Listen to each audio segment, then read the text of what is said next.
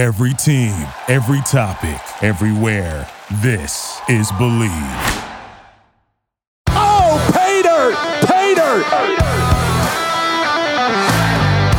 Hi, everyone, and welcome to another edition of the Paydirt Podcast. I'm Matt McGloin. We've got a great show lineup for you today, and my co host for episode 42 will be Blue White Illustrated's Nate Bauer. And as always, thank you for liking, commenting, subscribing, and turning on notifications. Our partners at Bet Online continue to be the number one source for all your betting needs and sports info. Find all the latest sports developments, including updated odds on the NBA playoffs, fights, and even next season's futures. And don't forget that Major League Baseball is back as well. Who are you picking to win the World Series? BetOnline is your continued source for all your sports wagering needs, including live betting and your favorite Vegas casino and poker games. It's super easy to get started. So head to the website today or use your mobile device to join and use our promo code BLEAV. That's B L E A V to receive your 50% welcome bonus on your first deposit. The Paydirt podcast is presented by BetOnline, where the game starts. And Funk Brewing is the official craft beer partner of the Paydirt podcast. Now, as everyone knows, we're big fans of the Citrus IPA and the Silent Disco IPA. However, we want to let you know that arriving this month is Funk Brewing's Pipe Dream Hazy Imperial IPA. The Pipe Dream Hazy Imperial IPA will be available as of April 20th. That's April 20th. Get it? Pipe Dream? April 20th. It'll be available just one week from today in Funk's tap rooms in Emmaus, Elizabethtown, and York. And of course, you can find Funk Brewing products at your favorite beer distributor and grocery store. And speaking of Funk's tap rooms, we want to let you know that the tap room in Emmaus has moved locations. Now there's even more seating available in a very comfortable environment, plus a big screen and several more TVs. Plus, a permanent Flavor Nation food truck is on site. For more information on the new Emmaus locate, uh, excuse me, for more information on the new Emmaus location and more, visit www.funkbrewing.com, especially to learn where and how you can get their fantastic products. Must be 21 years or older to purchase. Please drink responsibly. All right, welcome to the uh, welcome to the show. You know, my good friend and uh, I'd like to think listener of the Paydirt podcast. Yeah, yeah. All right. All right. Uh, Blue White Illustrated. It's Nate Bauer. Nate, man, you know, uh, it's always good to see you, man. Um, you too. You, are you're one of the reporters that uh, you know I've kept in contact with ever since I played at Penn State. Man, you know I consider you a good friend, dude. So I'm yep. happy to have you on the show here. Happy that you're co-hosting, you know, with me yep, today. Um, but uh, yeah, how's everything going? You you you pulled me away from the driving range. It's uh it's it's finally nice here in State College. We like actually get a nice day. So I'm yeah. uh, I'm I'm happy that the season is turning and we've got uh, some spring football here for Penn State that uh, still coming up for the next couple of weeks. So yeah, yeah, yeah, and that's coming up fast. And I, I feel like that spring ball always flies, man. You know, you have you have such. I, I don't think people understand how really short of an amount of time it actually is to get yeah everything that you want to get in, especially dealing with new coaches and things like that. And we'll get to that here in a second. But uh, I want to start. I, I want to ask you real quick about the AD search and the latest. Um, you know, are there any names that you're hearing and, and, and what? Because when I look at it, like. I just want to know like how how will things change? You know, and when it comes to James, you know, yeah. will he will he have the power that he once had? Now that now obviously now that Sandy is retiring, obviously they were great friends. So you know yeah. what's what's next for for the athletic director at Penn State. Yeah, I think I think what's interesting to me is, you know, look like there, there's kind of a reality that the the interest level in the AD uh, is high, right? And if you threw out some names to people, they would have no idea who those people are, and mm-hmm. I wouldn't either, right? Like Gene Smith at Ohio State wasn't a name until he became Gene Smith at Ohio State. Sandy Barbour wasn't somebody who, I mean, like Cal's AD was not on a Penn State fan's radar okay, yeah. before that happened. And so I think the name is, is really less relevant right now. Certainly they're going through the search, right? It's something that they want to have done. I believe by late May, right, June, because I, I think that the timeline is to have somebody installed by the beginning of July. Um, you know, so so I think that we're getting close to it, right? It's it's coming up. Um, but what's what's really important is there are a ton of things about Penn State athletics, Penn State football, uh, Penn State University, right, with the new the new president that have to be addressed Uh, it, it's NIL, right? Like it's just these foundational, fundamental changes in college athletics are happening all at once. The transfer portal, uh, you, you know, maintaining an athletic department that has 31 sports. That doesn't happen anywhere else right now. Like that's not happening in the SEC.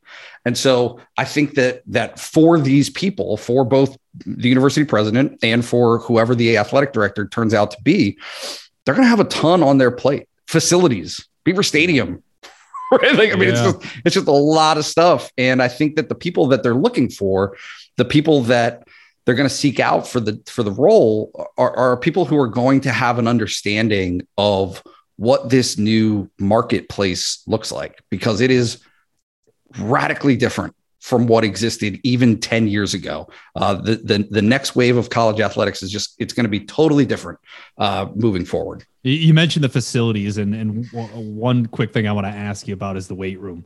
Sure. Right? I think, I think I saw something where they're expected to be completed by the end of July or so. How, yeah. how, how, how big is it and how does it look?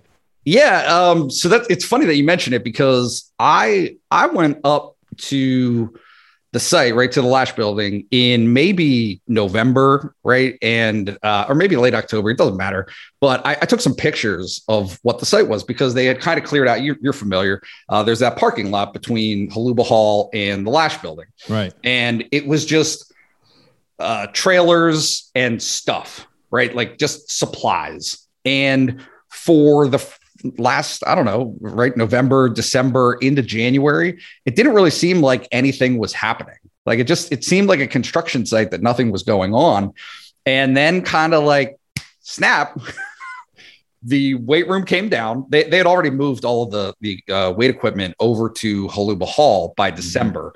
Um, but the walls came down. It took a long time for that to happen. But now, within the last two or three weeks, you've seen the structure going up.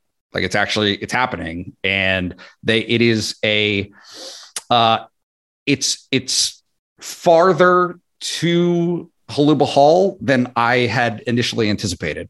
Which yeah. you know what I mean, like. Uh, yeah, you know where that you know where that building ended previously. Now it's almost up to in line with the edge of Holuba Hall. Well, let me tell so you something. It's, it's a the, massive expansion.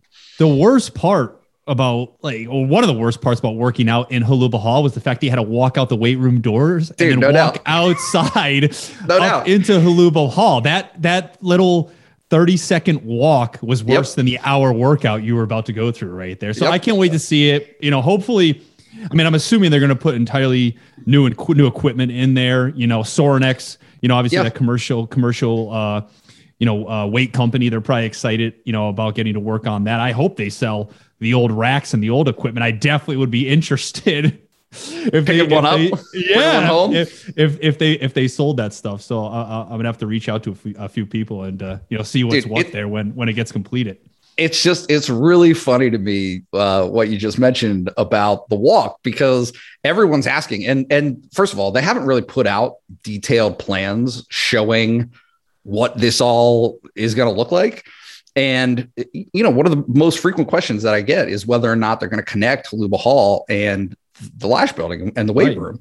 And like it's so obvious that they are, even though they haven't come out and formally said this. But people people tend to not understand how impactful something like that can be Oh, like it's just it just seems so stupid, yeah. right? Yeah, but like is. when you're in co- when you're in college, no, I know, but like when you're in college, uh, another thing that's being talked about and and is important to the football program is having in-house dining, right? So yeah, the, yeah sure. the so the walk from the walk from Nittany Apartments to Pollock Dining Commons, right? Mm-hmm. It's not that far.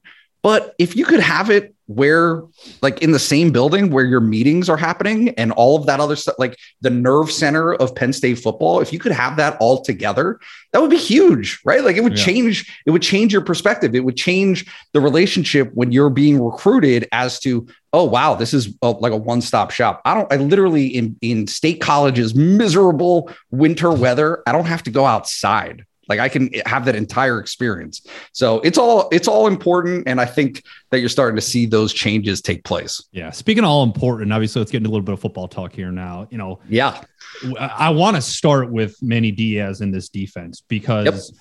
I feel like sometimes it's being forgotten that he's the new defensive coordinator there. And I think that's just because of the questions and concerns offensively. Yeah. At, least at least that's the way I see it. I think people just assume that it's Penn State, they'll be fine defensively. Yeah. Um, so when it comes like you know when it comes to Manny Diaz right now, look, obviously we know he's in charge of the defense. He's the head coach of that defense. We know James is hands off when when it comes to coaching. You know, yep. what's been different so far this spring for the defense with with Manny Diaz leading the way? So I, I think that the the dumbed down version is aggressiveness and flying around, right? Speed is is the key. Okay. Um, I think that Brent Pry really did run a a like they've acknowledged it to a T, the bend but don't break philosophy, right? It was it was get teams into as many third and long situations as you can by stopping the run on first down and and having good pass defense obviously and then setting up your defensive line uh, and linebackers and wherever else you're going to send the blitz from on third and long obvious passing situations and take advantage of that right try to create as many opportunities for yourself as you possibly can my expectation and, and you know kind of what i gathered of manny diaz is that I think that's going to happen a little bit more frequently, right? Like wow. there will be more chances taken, uh, you know, willing to play coverages that, yeah, I mean, you might get beat, right? But mm. you're going to try to set yourself up to create as many opportunities for your offense as you possibly can by valuing turnovers at a crazy high level, trying to get the sack numbers back up I think that you've seen over the last couple of years. Uh, you know, really with Sean Spencer's right the transition to John Scott, they they changed what the priorities were for the defensive line. It wasn't just selling out to get the sack, right? They they spent I don't know four or five years collecting 40 plus 50 plus sacks as a team every year that number fell off last year Sure. Um, and so, and so, I think I think you're going to start to see a little bit more value uh, uh, of that coming back to what the defensive does uh, well, you, moving forward. You mentioned you mentioned Brent Pry. That that kind of leads into the second part of this question here. So, has when you look at it and from what you've been able to see, and I know I know you guys don't have a ton of access right now, but sure. from but from from the parts of practice you've seen, let's say, you know, has or do you envision this defense completely changing, or are there still shades of Brent Pry left over just so these kids don't have to start from scratch right now? Yeah, I, I don't get the sense. I, don't know. It's a, it's a tough question because the way that it was framed, right, and and James Franklin. You just tends- see like eh, I, I, don't mean to interrupt you, but you just see yep. sometimes you just see sometimes like you know uh, Alabama. That's an Alabama offense regardless of who the offensive coordinator is. Do you know what I'm saying? Yep. So it, has it been worked where, hey, this is in place, this has worked for us. We just need you to we need you to change a few things here and there. Do you see that, or yeah. is it is it brand I, new? No, I think I think that that's generally the case. I just think that the the complicating factor that they have this spring is that so many pieces are new right? Like they lost six or seven starters last year from that defense. That was a very good defense um, like criminally undersold how good that defense was last season. Um, they kept everybody under 30 points until the last game of the season uh, in the Big Ten in regulation, right? Like, they, I mean, it was just, it was a very, very good, uh, stout unit. And so I think kind of naturally you're going to see a step back from that but it's just it's just a question of whether or not they can become more opportunistic. And so what I what I think has happened though in terms of the learning process is you've got you've got guys who are trying to absorb whatever changes are being made in the first place along with their own position changes right? Like John Sutherland is moving from safety to linebacker. Mm-hmm. Uh, Curtis Jacobs is moving from uh, Will to Sam or Sam to Will. I always mess it up right? Like they they they uh, they have all of these pieces who are kind of taking on new roles. The the Mike linebacker position is uh, vacated, right? Like Ellis Brooks left after two years of holding down that job. So it's just it's just a process that's kind of happening all at once. And I think what happens is the spring sets up the opportunity through the summer to actually get it down, right? Like to, yeah. to, to figure it out because that's when you actually rep it over and over and over. So will it work? Will his defense work? You got to remember, you yeah. got to remember, he's never coached in the Big Ten. Yeah. Right. Maybe, yeah. maybe, you know, maybe I, I look at the Big Ten a little bit differently just because I, I, had the opportunity to play there and I've had the opportunity to cover the Big Ten over the past few years with Big Ten Network and, you know, Sirius XM. Yeah. Um, will it work? Yeah. Right. And I, yeah. I wish we had a crystal ball, right? You know, I wish we knew the answer, but I mean, taking the chances with the talent in the Big Ten, especially the quarterbacks, Nate. Yep. The quarterbacks this year in the Big Ten, I think, are very good. Cade McNamara, obviously CJ Stroud, Payton Thorne control the football. Um, you know, it's I, there. I, there is some talent. Yeah, I, I, I see. Here's the thing: is I still see it as a fairly conservative league offensively outside of Ohio State, really. Um, and so, you know, I think that the issue that they had last season was if Michigan scores 21 points at Beaver Stadium, you have to win that game. Sure. Like your yeah. your offense has to put up 22. Like yeah. you gotta find a way. you gotta find a way to get that done. Like you're at home. Uh at, at Iowa, and I it, look like we don't want to rehash everything that happened last year in terms of injuries and how the season kind of went, but you, you just offensively have to figure it out. And this year, there there has to be a little bit of a swap in terms of like reversion to the mean. The defense cannot be 17.5 points a game good. They mm-hmm. can't. Like it's not possible for them to do that again. And that shouldn't be the expectation. But if they come in at 22, Penn State's offense absolutely has to be able to, to, to get into the high 20s, low 30s. Like that'll win you a bunch of games in the Big Ten. If you can get the 31 points a game, you're going to win. But they just they weren't able to do that last season, and and that's that's the balance that's going to have to happen is allowing Manny Diaz and the defense to get their feet under them to, to, yeah. to, to have that time at the beginning of the season where the offense has to be able to pr- provide a cushion to them that just never existed last year. Yeah, and I'm not sure when you look at the schedule, I'm not sure if they do have time. I, mean, I don't know you're, either. You're starting with Purdue right out of the yep. gate, man. Yep. Um, and obviously having Aidan O'Connell back for another year is massive for, for Jeff Brohm, that Purdue offense. And I mean, they're going to throw the ball 50 times. Like we know that, right? So the secondary right. will be tested, you Can, know, and when I look at the go ahead. Well, I know. I was just going to say, can you turn can you turn uh, out of those 50 pass attempts? Can you turn three of them into interceptions? There you go. And that and that's the thing with Purdue. Last year, it's it was consistency.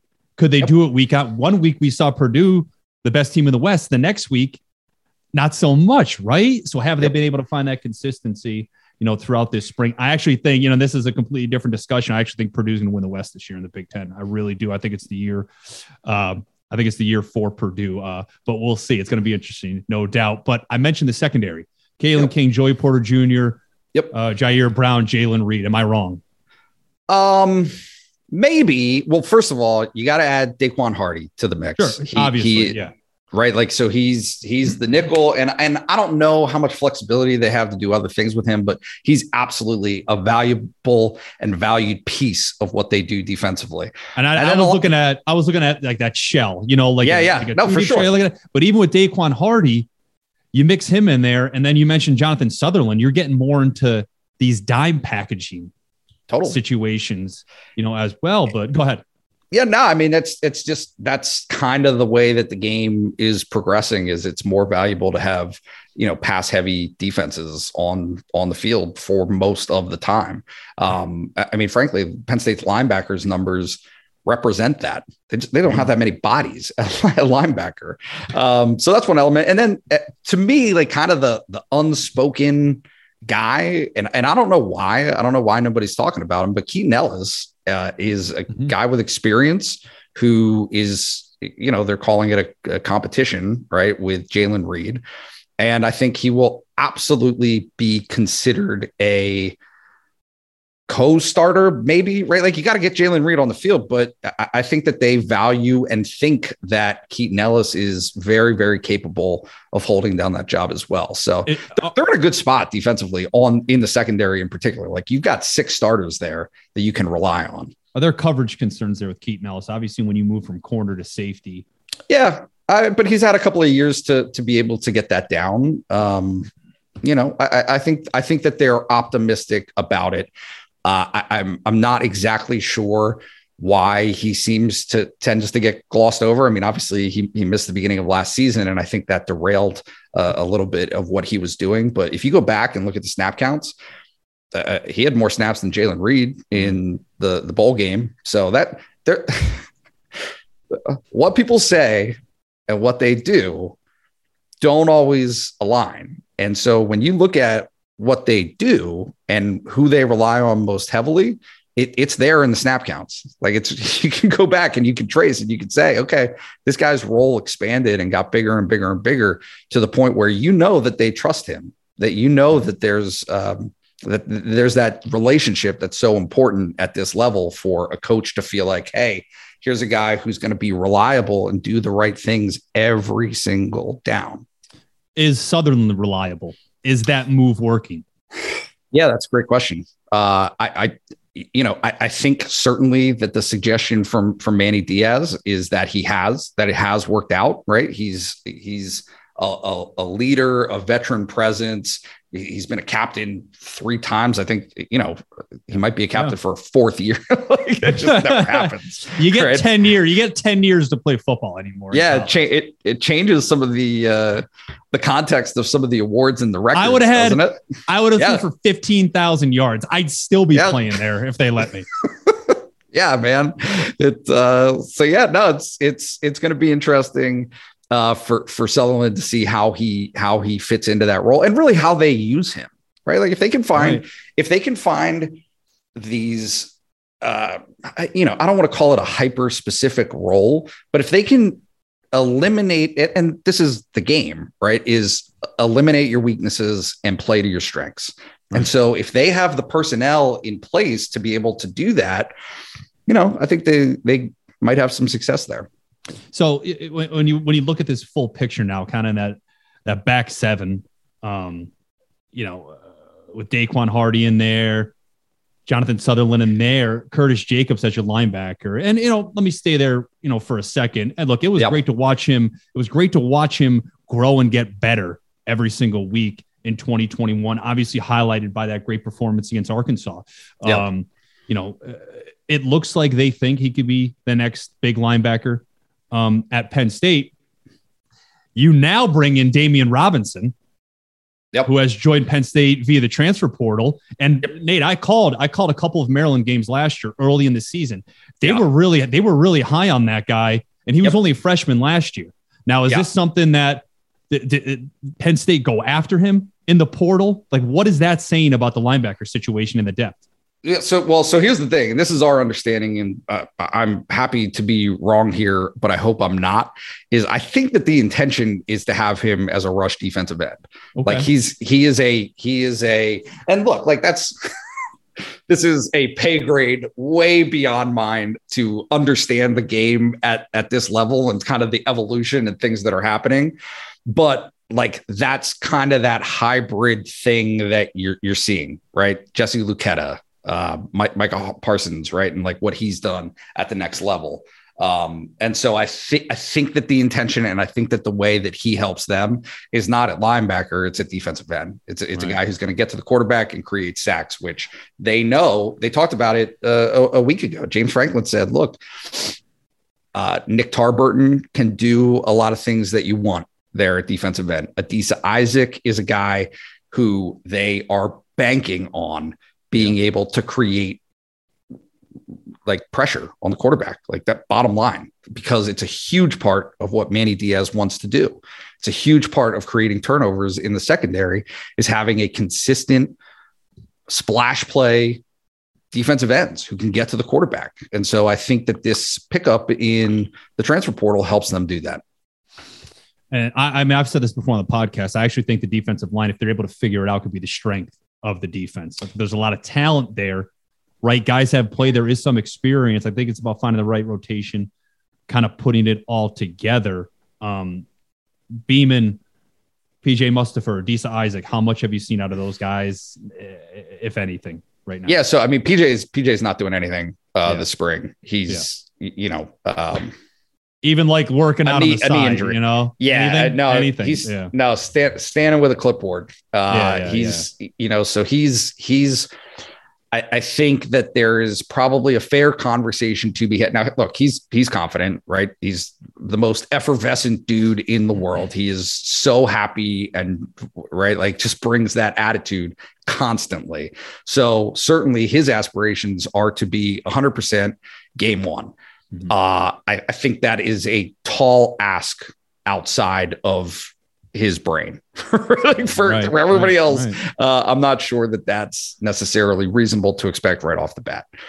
Uh, you know, as for Adisa Isaac, he's much further along. He he he is a guy who got hurt last June, and so like he's he's back. Um, he, he's not doing everything, but but he's mostly back. Uh, and he's a guy that they're going to count on. And then Beamon is you know, look, like nothing's wrong with him physically. Nothing ever was wrong with him physically. Mm-hmm. So, you, you, know, like it, it's just a matter of was he able to use that time, quote unquote, away to progress and to get better. Right. And James Franklin's comments say that he he has that you know he's he's grown up a little bit and gotten more mature and is a guy who they think can contribute this year for them. Let's change gears here in a second, Nate. But you know, uh, I want to take this time right now to to mention Thon, and and all of us here in the Paydirt Podcast are proud supporters of Thon. Um, also known as the Penn State Dance Marathon. Thon is a year long effort dedicated to raising funds and awareness for its sole beneficiary, Four Diamonds at Penn State Health Children's Hospital. Thon is the largest student run philanthropy in the world committed to enhancing the lives of children and families impacted by childhood cancer. Four Diamonds picks up where insurance leaves off to relieve financial stress and provide emotional support so that no family ever has to see a medical bill. Since 1973, Thon has raised over $203 million in the fight against childhood cancer and counting. To learn more about Thon's year long efforts or to donate, visit thon.org. That's T H O N dot O R G. It's all for the kids. Make a difference in the life of a child today.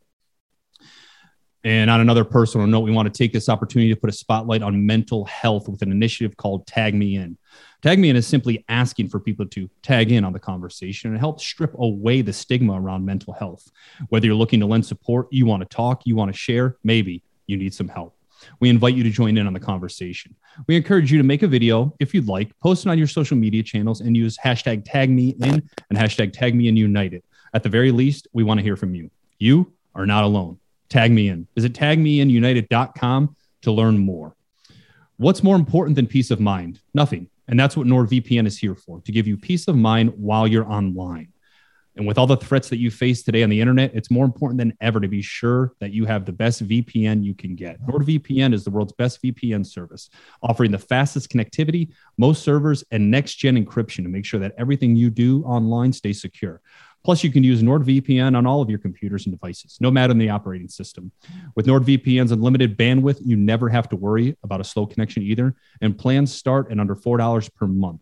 So grab your exclusive NordVPN deal by going to nordvpn.com slash bleav or use the code bleav. That's B L E A V to get up to 70% off your NordVPN plan plus one additional month free. It's also risk free with Nord's 30 day money back guarantee. Tons of people take multivitamins, but it's important to choose one that's top quality. With one delicious scoop of athletic greens, you're absorbing 75 high quality vitamins, minerals, superfoods, probiotics, and adaptogens to start your day. Their special blend of ingredients supports gut health, your nervous system, your immune system, energy, recovery, focus, and aging.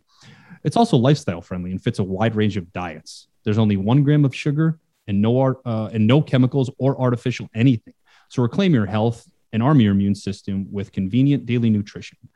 It's just one scoop and a cup of water every day. That's it. To make it easy, Athletic Greens is going to give you a free one year supply of immune supporting vitamin D and five free travel packs with your first purchase. All you have to do is visit athleticgreens.com slash bleav. That's B L E A V. Again, that's athleticgreens.com slash bleav. These statements have not been evaluated by the Food and Drug Administration. These products are not intended to diagnose, treat, cure, or prevent any disease. Athletic Greens, take ownership of your health. All right, now let's change gears here a little bit to uh, to the offense. Seems like what everybody wants to talk about. Uh, Always, you know, and that is yeah, and that's like that's the first thing I look at. Obviously, is Mike Yurcich here um, in year two. Can he make the changes necessary to take this Penn State offense to the top of the Big Ten and, and to where they belong, really, and to really be able to showcase the talent that that I think that they have um, on offense? And you know, uh, I'll, let's start here then. Yep. I know it's year two, but the way last year went, the struggles we saw, especially in the run department, and the inability to change week in and week out to not improve and to not get better. Yep. Is like and, and this look, obviously it's in the spring and, and we're, we're we're months away from the season, but is the seat warm or or or and I'm and the reason I bring it up, the only reason I bring it up, the only reason I bring it up is because everybody's talking about the quarterbacks, and we know that you know it seems like Drew Drew Allar is his his guy, his type of quarterback.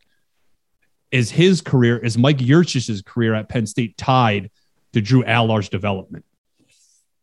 No, I, I mean, you know, look, like maybe in uh, another year or two, but I don't think that's what's important this year. I, I just look, Mike Yurcich, Sean Clifford, Nick Singleton, Keyvone Lee, Caziah Holmes, Theo, like I'm literally just naming every skill position player that they have. Would you bring All, up the depth chart of the roster? Yeah. I, well, look, like if they don't have a functional offensive line, if they don't have uh, tight ends who can help run block, if they don't have running backs who can help pass block and pass protect, like all all of those things were the the dam that broke last year. And so, you, like, and it's not it's not just the offensive line. I mean, I think that that's a point that has been brought up a few times this offseason, but like it's everyone. so if right. if Penn State can't get throwing this out there, if Penn State can't get a running back who can break a tackle, right? Like who can get into space and then make a play and win that play, right? Like finding yourself in a one-on-one and then win it. That didn't happen last year. And that was a huge dagger. They didn't have explosive runs. Like the way that this offense, the way that Penn State's offense is supposed to operate is yes, you want to progress, right? Like that's that's important, but you also have to strike big. it is mm-hmm. just essential. If you look back on 2016 and 2017 and even 2019, the way that they won games and the way that they put up points was explosive plays. They did not have them last year even with an all world talent in Jahan Dotson. So Sean Clifford needs some time to operate. Okay. Bottom line, got to give him some time. Once he has that time, he's got to hit the guy down the field. he didn't do that last year. He didn't it, right like in the in the Outback Bowl in particular. There were some glaring examples of opportunities missed uh, on, on throws that he just had to hit. Um, so well, no, I think I, I, think he's I think he I think uh, we, we, we on the podcast here we talked a lot about all the way up into the Iowa game where he got injured, how well he was playing. It, it was, was, the best the best football he was playing of his career. So, you know, in his defense, I think he was battling obviously through a lot of injuries last year, even in the Outback Bowl. It Correct. didn't seem like it didn't seem like he was 100% healthy. So, well then, then there's my question. Does this fall on the positional coaches or on Mike Yurcich? well, well, look, like quarterback. Trautwein, I mean, Trautwein's been there for a few years now. Seider has been there as long as James has been there. Yep. So, I mean, you know, look, like I think that Seider's track record is is better. I mean, I think that that that the development of Journey Brown was a big part of that. I, I think that that they have had success uh, at running back. It didn't happen last year, and the offensive line. I mean, Phil Trautwein, like I, I don't know that well, first of all, 2020 was a lost year. Everybody hates to talk about it, but it, it just was like they didn't, they weren't able to develop that offensive line the way they needed to. He's had guys like Juice Scruggs. He's had Olu Fashanu, um, mm-hmm. right? Like he's had some of these guys in his system now for a year or two who have had the opportunity to absorb it. And so I think that the proof is in the pudding this year. And they've got numbers problems right now. They don't have enough offensive linemen. They like they're just short this spring. James Franklin's talked about it. Everybody's talked about it, but they're just they're just not healthy there, and they're not deep as it is. A, a rash of offensive linemen, uh, walk-ons included, just easy, of, easy. No, no, no. I'm just, I'm just saying. No, I'm saying they they filtered out of the program. Like, and you don't understand. Eh, like, dude, like you could speak to this. You don't understand their importance until you literally don't have bodies to practice with.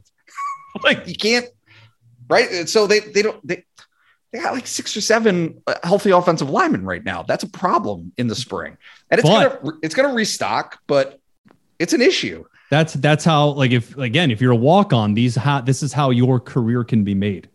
Sure. In a in a moment like this where you don't have depth right now. So guess what, man? We need you. Go play. You're here for a reason. Um, you know, prove that you're capable of playing for us Uh, capable of contributing and earning a scholarship one yep. day. Like again, that's you know you're there to be a part of the team, obviously, but like I never looked at myself as anything other than a starter or anything better, like capable of getting the job done. Right? Yep. You know what I'm saying? So again, this is you know I understand you know it's short there, but you never know, man. You never know if one of these walk on guys can can grow and develop and and, and become a big time player, a big time starter for you. Um, how and that's something. And going back to what you're talking about about the depth there, and you know guys rotating in and out. James had a depth chart for the offensive line. That's something we hadn't seen. Yeah. You know, at Penn uh, State, really. You know, especially yeah. in the spring. You know how we, we look. Uh, that was something I was actually calling for but give me give but, me five guys, let them go play, let them figure it out and go from there. I'm not saying it's gonna be the same guys in the end of 15 practices. Yeah. But let let some group build some continuity and get comfortable playing with one another. I just I just think that the problem that they're facing right now is that some of those players who who they had uh, pegged as a starting offensive. I mean, look, Sal Wormley was in that starting group. Sal missed all of last season with an injury. He's not 100% right now. He's getting closer and he's able to, to do reps. They, they talked about it. He's able to do reps, he's get reps, but he's not going to be in the blue white game. He's not mm-hmm. going to go live, right? Yeah. Like the, yeah. you're not going to risk these guys' injuries uh, when they're still coming back, and so they're taking this conservative approach, and it's necessary to take that conservative approach. But I, I think that there are questions as to what is going to be the efficacy of this spring in terms of how much they're able to gel as a unit. Again, the summer is the time that that gets done. Okay. But there, there are some missed opportunities happening that it's beyond anybody's control. Right. But like that's what's happening right now is that you just don't have the offensive line depth to be able to put together a starting five who you can count on as being the starting five in the season. How how have they been able to take a look at the running backs with the situation being what it is right now and the yeah, competition there? That's a good question. Um, I, you know, I think that that Franklin was optim. He, he, look, he said within the first week or two of spring practice that he thought that the offensive line that they did have, right, or that were available, were playing better. That the tight ends were doing a better job, and so you had more opportunities to see the running backs get get the moment, right? Like, sure, people. Yeah, when I talk about this, it, it it's um, you, you, only get so many chances, right? right. And so you, you got to hit when they come because you're not you're not always going to get a clean block. You're not always going to get a clean hole. Uh, and so when those opportunities come, it's just about hey, who are the guys that hit it and who are the guys that don't. And I think that they've hit this summer, or excuse me, this spring. Like I think that they've seen that from Kaytron Allen. I think that they've seen that from Nick Singleton. They know who Keyvone Lee is, right? Because mm-hmm. I Holmes is a guy who I think that, yeah, they they want to see that this spring. uh, from him to be able to to step up and fill into that role. Um, but yeah, it's gonna be it's gonna be a competition, right? Like Yeah. it- that's gonna have to play itself out this summer. I think, there's always competition at running back. You know, you know, every single year, you know, regardless of who the guy may be or or not, everybody's battling carry, battling for carries. You know, you mentioned Kaytron and you mentioned Nick Singleton. You know, you do know what everyone else has. Yep. So in a way, if these guys are, as you say, hitting right now. Do those other guys get lost in the shuffle to make way for these new young guys? Is that is it and if and if so, is it fair to ask these two guys to fix this running back situation? Because I think, look, and I think uh, for Singleton, I think it absolutely is. Yeah. Right. He's a guy, just go, man. We need you now. You're brought into play now. You're not waiting. Yep. Yeah, Yeah. I, I, I do. I mean, I, I think that I think that Nick Singleton. Uh, is it fair to expect him to come in at Purdue and be the first running back on the field? I don't think so. I don't. I don't think that's Mhm. fair as an expectation. I don't think that's fair to him. I don't think that's fair to the coaching staff or the team. Right. Uh, I, I think that you want people at the beginning of the season, at least, who Saquon Barkley didn't start his his true freshman year at the beginning of the season, right? And he's an elite, otherworldly talent. But Nick's going to play. Nick's Yeah. going to play. He's going to be a part of the offense. Like he, they they are going to get him the ball. They're going to do it in space, and then, hey, home runs. That's what they need. He's a guy who hits them. So it, it it'll be interesting to see how that balance works itself out. But that's kind of the uncomfortable. it's the uncomfortable part about talking about some of this stuff is look like all of these guys are trying right and so for for every winner quote unquote of a position battle there's a loser there's a guy No, there's a guy no who comes, doubt. there's a guy There's only one out football. There's only There's one only one football, football. man. no doubt Uh, and speaking speaking of winners and losers in, in in competitions, I'm just gonna I'm gonna ask this question. I'm gonna make it as simple as I can, and I'm gonna let you take it in any direction that you want to take it in. Here What's go. going on? What's going on with the quarterbacks right now? what's going on Yeah. um sean clifford's the starting quarterback he is the starting quarterback. He is a returning starting quarterback. Uh, I, I don't think that that is in jeopardy. Um, beyond that right christian Veilleux, for some reason is a guy who gets lost in the shuffle and i understand it. Uh, Drew Allar is a guy who, right, like uh, the expectations are over the moon for him.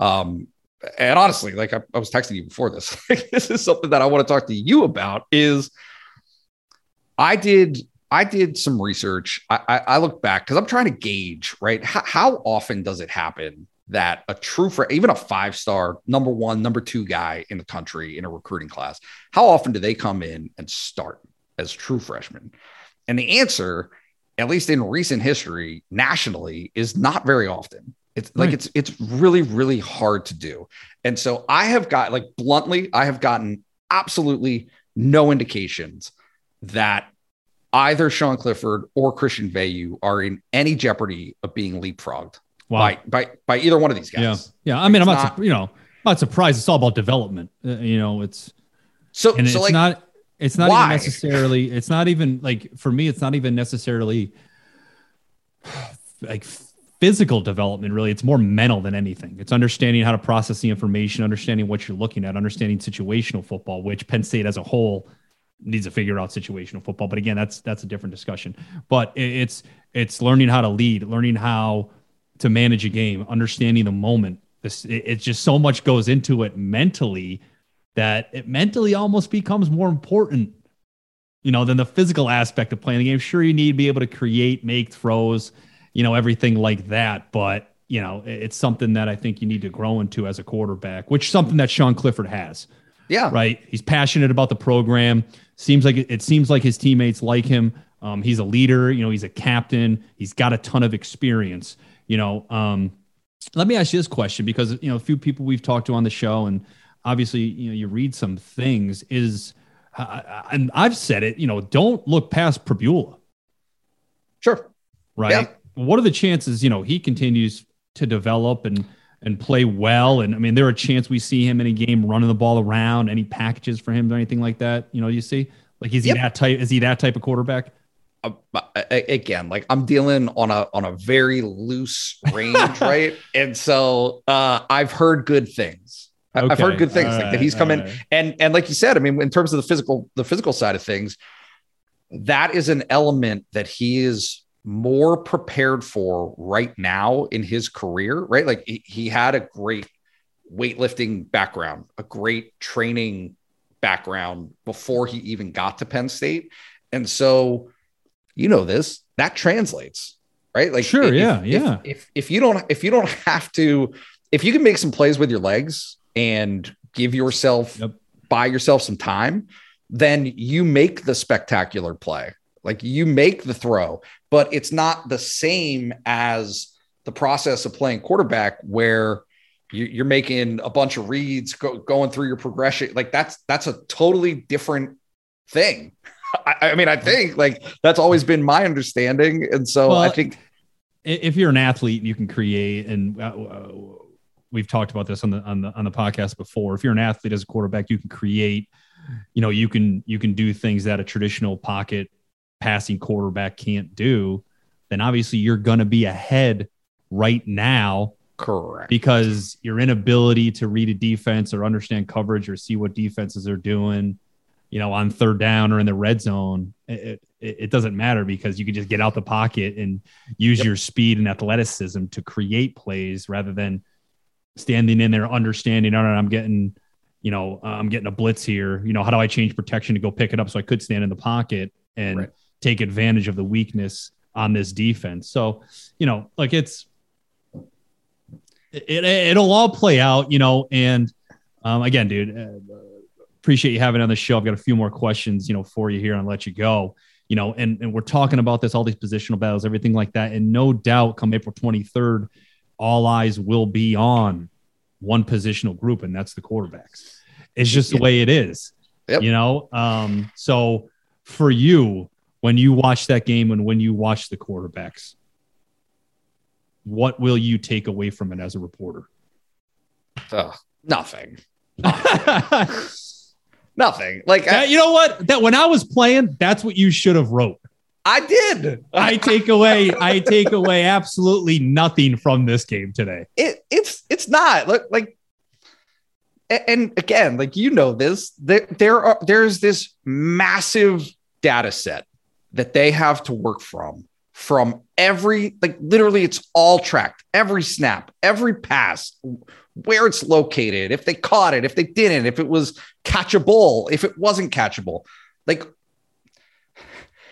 the the the side of coaching that is art is I'm not going to say that it's no longer, but it's so scientifically driven at this point that you don't have to make these like gut decisions. If you've got a guy who's completing 55% of his passes and another guy who's completing 67% of his passes, guess who's starting?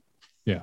Yeah. Right. Yeah. I, I mean, that's just that's just what it is. And so when I watch the blue white game, I will be looking to see if Sean Clifford is healthy. It, can he can mm-hmm. he hit the obvious passes right like the out pattern can is he going to be on target is his accuracy there Christian Veilleux. I, I want to see what his development looks like. I'm not, I'm not a quarterback coach. I can't, I can't yeah. break down whether he's rotating his hips. Like that's not me. But mm-hmm. I, you can see what elements are there in terms of how they've improved, how they've developed, and certainly for Sean, especially given the way that his season ended last year, whether or not he's he's right. Like, is he healthy? Can he can he play? Well, one of the things that I've always looked at and what I think is more important than really the game itself is how someone performs versus how they appear. And what I mean by that is do they look the part? Yeah. Does this dude walk out on the field like it's his show? He's got command of the offense. He has command of the huddle. He couldn't care less that there's 100,000 people in the crowd because they have absolutely no effect on what he's doing as a player and as a quarterback. Now, yep is somebody going to make a bad read and throw an interception? Yeah. Is somebody going to fumble? Yeah. But what else are you doing with those other 25 reps? Yep. Right? Are you checking um, into the right direction versus a run? You know, you're running away from rotation or you run into a three technique or you run into a shade or you know, are, are, you understanding coverage? You're checking it down? You know when to take a shot downfield. Um, can you get in and out of the huddle? Can you can you spit the play out? You know, one of those things as well. So the appearance for me is more important, I think, than how someone performs, especially from uh, from from younger players. So that's something that I'm interested in taking a look at. Yeah, and it's it, look like this is recently relevant to Penn State. Yeah, right. No and and the difference between the situation that Ta'Quan Roberson entered at Iowa, eh, number three team in the country, versus the number four team in the country, away, versus the one that Christian Veilleux walked into, right in a in a illness flu game against five and six Rutgers, whatever it was, right? like it, it's just it's massively different, and you can't understate that. But at the same time, that was it. That was it, right? Is is Christian Veilleux came in when they needed him and was able to look the part, and that was having the benefit of time. He he was able to to develop and and marinate, and he got into that situation and was able to perform the way he needed to perform to give Penn State a win, and he looked good doing it. Uh, Ta'Quan Roberson wasn't able to do that, obviously at Iowa, um, you know, and so like to me, it's just if everyone's attention is going to be on these freshmen, I don't think that's fair. Right. I don't right. think it's fair yeah. because right. I just think it's I just think it's so like and you can speak to this. What what is a reasonable expectation of a guy who literally is going to be missing his senior prom this weekend, right? Like that's where they should be is uh, if they hadn't enrolled. And so how much can you possibly take in while you're doing all of this other stuff, all of these other changes that are taking place as a quarterback. It's, right? Like put yourself what, in, in their shoes. It's what I, it's what I just talked about. Can yep. they get in and out of the huddle? Yeah. Can they hear the can they hear the play call? Do they know the play? Right? Do they understand where the play clock is in the stadium? Yeah. Right. No. Yeah, right. No. De- uh, that's yep. what I'm saying. No delay of games.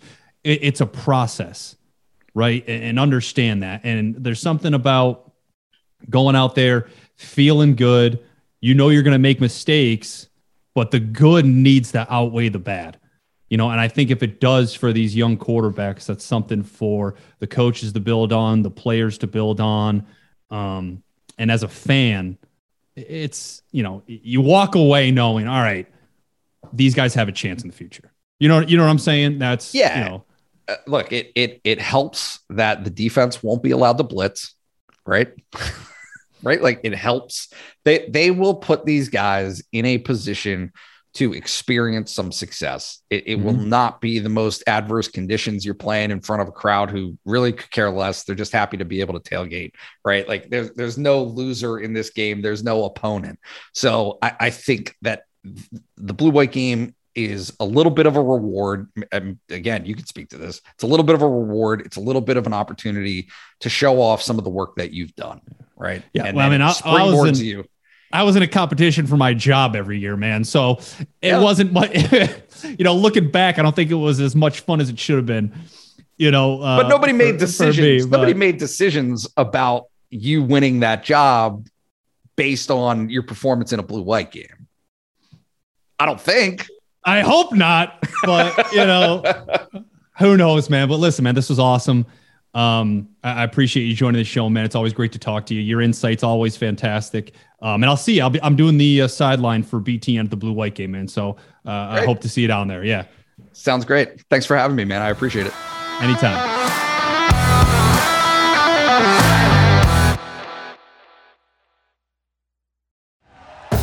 Thank you for listening to Bleav. You can show support to your host by subscribing to the show and giving us a five star rating on your preferred platform. Check us out at Bleav.com and search for B L E A V on YouTube.